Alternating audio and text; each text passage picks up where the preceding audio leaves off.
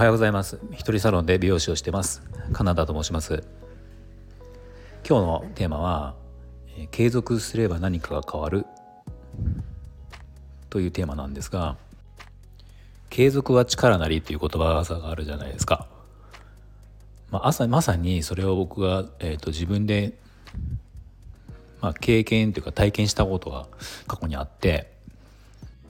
僕の今のお店約10年前にオープンしたんですけどオープンして2年目ぐらいにからブログを始めたんですね。で、まあ、よく美容師さんブログやってたと思うんですけどで僕も集客のためにブログを始めたんですよ。とりあえずの最初はあのアメブロから始めて、まあ、途中でワードプレスに変えたりもしたんですがまあなんかこう発信内容っていうのももちろんこう髪髪の毛のこととかもそうだし、えー、と日常美容室の日常のことあと自分のプライベートのことなどまあこう本当に特に決めずにとりあえず始めたんですけどあのまあ何を書くかっていうことよりも一つ決めたことはとにかく毎日を更新し毎日更新しようってそれを決めたんですよ。でまずはえっ、ー、と切りのいいところで1年間絶対続けようってで決めたんですね。でもあ、まあ、内容がどうこうっていうよりもその続けることを決めたのでもう後から見返したらまあ思うんですけど本当にくだらん内容とかあのこんなこと誰が見るんだろうみたいな文字数で言ってもなんかもうひどい時は200文字とかもうそんな本当に23行とかなんですけどそれで終わってて、ま、更新したってしたこともあったぐらい、まあ、ひどいもんなんです内容なんかは。ただ、まあ、1年間それで頑張って続けることができました。毎日投稿することができました、えー、そしたら1年間続けた時にそうすると次の1年も続けたくなるんですよ。途切れさせたくないから。でまた、えー、2年2年目も続けて更新できました。2年ずっと毎日更新できました。で 3, 3年も行きました。結局3年は、えー、と更新したんですけどあのまあその間いろいろなんかちょっと体調が悪い日とか一回ちょっとなんか倒れたこととかもあったんだけど、まあ、そんな日でも更新したぐらいなんかこう更新することにこだわってたというかまあ、そんな感じで続けてこられたんですが、まあ、3年間も毎日毎日書いてるととりあえず文章を書く力は当然ついてきますし今内容もだんだんこう良くなっていくんですよね。でその間いろいろブログの書き方とかも、まあ、こう勉強したりもするので、まあ、明らかに質も上がってくる。その間に結局そのその分成長はしてるしであとその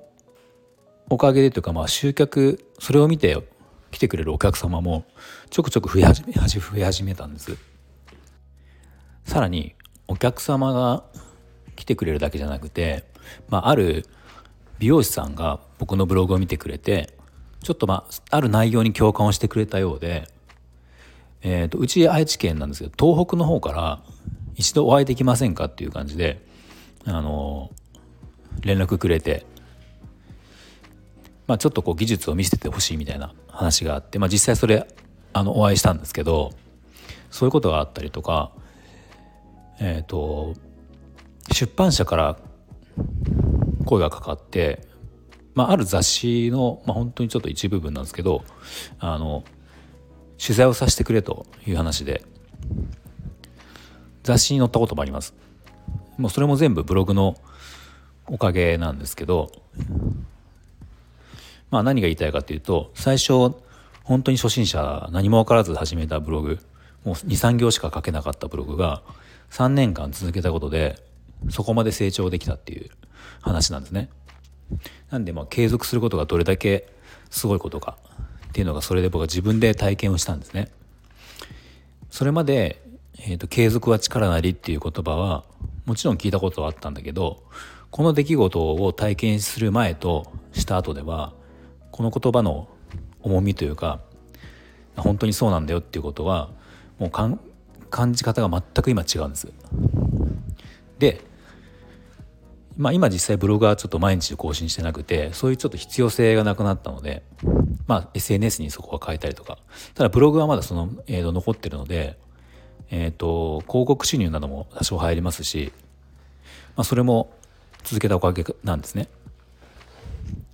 で今じゃあ新しく始めたことが、えー、とこの今こうまさにやってる音声配信スタンド FM で音声配信をするってことなんですけど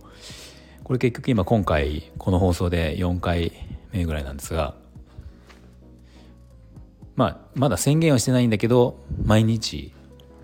放送をしようと配信をしようって今頭の中にはあってまあ今の段階でこう聞いてくれる方なんかまあ、まあ、奇跡的には何人かいるけどほぼいないじゃないですか。これで続けていくのってなかなかの精神力がいると思うんだけどただ僕はブログでその経験をしてるので全く今自分がしゃべるのも下手だし伝えるのも下手だし、まあ、聞いてくれる人がもうゼロの状態からでもあのブログのように毎日続けていくと、まあ、どこかで何か変化が起こるっていうことはおそらくあると思うんですね。で SNS の集客なんかも、まあ、一人サロンの場合でも絶対今美容室の場合必須だと思うんですけどこれもやっぱり継続するのがすごく大事でじゃ SNS、まあ、インスタとかでじゃインスタの集客を始めましょうってなった時に例えば投稿し始めて投稿したらすぐにお客さんが来るわけじゃないしフォロワーが増えるわけじゃないしいいねがもらえるわけじゃなかったりするので多分そのモチベーションが保てないくてやめちゃう人がほとんどで、まあ、正直僕もこの音声配信普通多分ブログの僕のその成功体験が自分でなかったらもう多分今ぐらいもうやめてると思うんですね音声配信。ただ続けたら結果が出ることはある何らかの結果が出ることが体験済みなのでまあやるんですけど SNS 集客もその最低でも3ヶ月、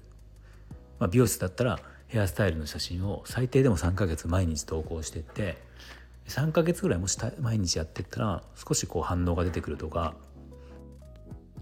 多分半年続けたくなるんですよ。で半年続けちゃうともう1年続けたくなるし1年続けたら3年続けたくなるんですね。でもその頃には SNS の更新っていうのがもう歯磨きのような感じで毎日の習慣になるはずだしもうおそらく苦じゃないと思うんです。でもうそうなると多分その時には集客はできてるし全然違う、えー、と集客 SNS を始める前と、えー、の状態とは多分全然違う世界になってるはずです。なのでねえっ、ー、と今 SNS の集客などをしていない一人サロンの方でこれからしてみようやっていこうかなと思ってる人はまあ僕も今音声配信を始めて同じ状況で、まあ、これ続けていって何かなるのかなっていうのは若干まあ思ってないことはないので、まあ、ただやらないとその結果もわからないっていうことでとにかく継続をし継続しましょうっていうお話でした。はいじゃあ今日も最後まで聞いていただきありがとうございました。